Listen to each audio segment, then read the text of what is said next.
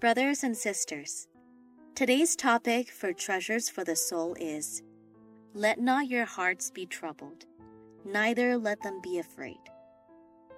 In John 14, Jesus told the disciples not to let their hearts be troubled. When he said that, his own heart was surely not troubled. Not being troubled doesn't mean you are not realistic or lack empathy. It means knowing that our hearts need to be in good condition in order to bless others. What we are doing on earth is most important and can help people the most. It can affect their eternity and impact their hearts. What's more is that what we are doing is greatly related to God's commission. For us to accomplish God's will, we must have peace in our hearts. This is how our spirits can be uplifted and strengthened.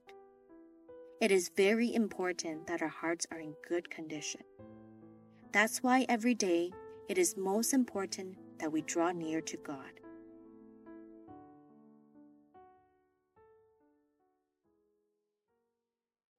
The Lord doesn't want your heart to be troubled. He said, Believe in God. Believe also in me. Given the current situation in Hong Kong, many people might think I am not being realistic. They might say, While people are suffering, why is your heart so joyful and at peace? Do you not have any empathy? But this is not so. The Lord was not worried when he spoke to the disciples the night before the cross. He did not speak to them with a sad face. The disciples were about to fail, and Peter would deny the Lord. The Lord also faced great suffering. But was his heart troubled? Or was he not showing any empathy? Was he being unrealistic? Despite the great trials ahead, no one was more at peace than the Lord. From such a peaceful heart outflowed all precious truths that can affect our whole life. For our whole life, we would not be able to fully comprehend or enjoy all of what he had talked about that night. The Lord's Prayer in John 17 was from a peaceful heart that was very close to God. Nothing could distract him no matter how great the storm and what great trials he was to face, none of this could disrupt the peace in his heart. And he gave his peace to us. Do I not care about the situation in Hong Kong? Do I not have any empathy? Of course I do. But if you yourself feel sad or troubled, how can you help others? If your grief does not come from God, then your grief comes from a lack of faith. John 14, verse 1 says, Let not your hearts be troubled. Believe in God, believe also in me. He also promised that he causes all things to work together. Do you believe it? If you believe it, how come you are still troubled? Do you trust that God can make use of what is happening in Hong Kong to make all things work together? It's not that we are ignoring other people's life and death. No. It's that we cannot do too many things all at once. But we are giving to the world the most essential things which others cannot give. Today, we preach the gospel, help people's spirits, shepherd the sheep, and feed the lambs. If we don't do these things, who else would be able to do it? None of the non believers can do these tasks. Our ministry today can affect many people's eternity. When you help brothers and sisters, it affects their eternal glory, and also they in turn can help others. We are taking up the most important tasks that need to be done. The Lord will guide us in what to do. I'm not the one in command. You belong to God. You need to be clear of the Lord's guidance. You simply cannot be present at different places and perform different tasks at the same time. So, you must know the role that the Lord has given to you. Since we are in Hong Kong, we need to do what He wants us to do here, and do it well. Remember, don't be troubled. Let not your hearts be troubled, neither let them be afraid. If that night the Lord was afraid to be caught and to face the trials, then how could he have helped the disciples? And would what he had spoken that night still be helpful to us?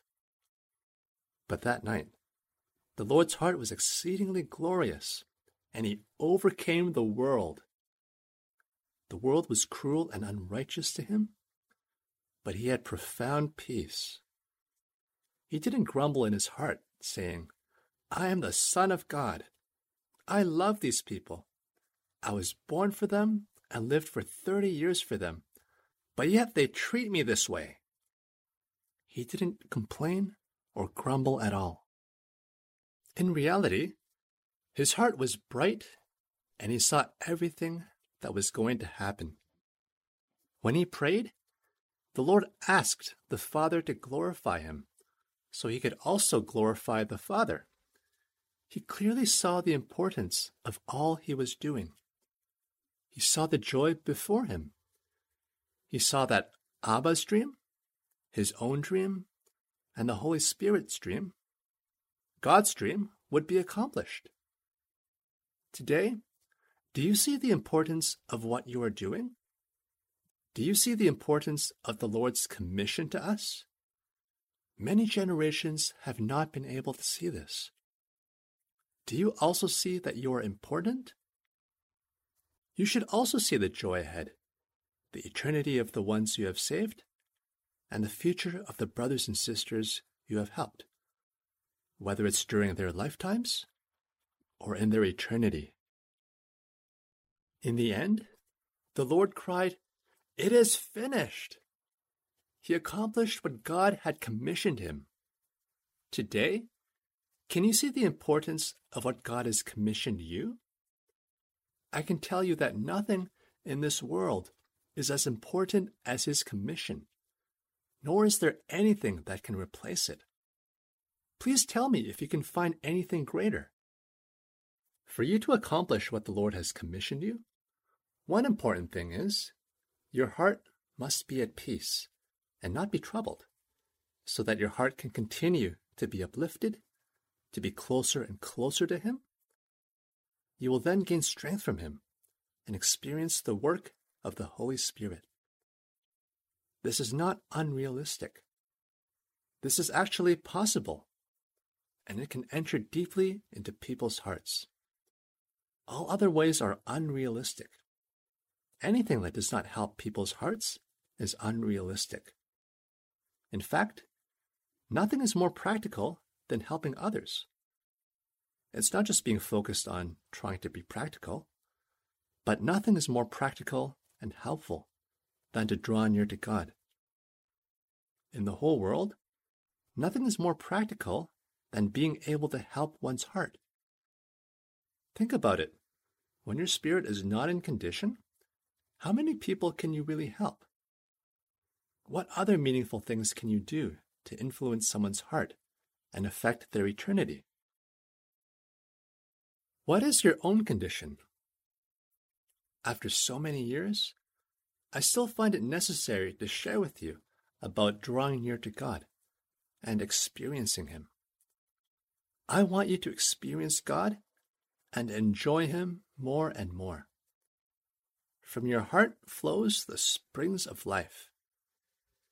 Other people's usefulness also comes from what is in their heart.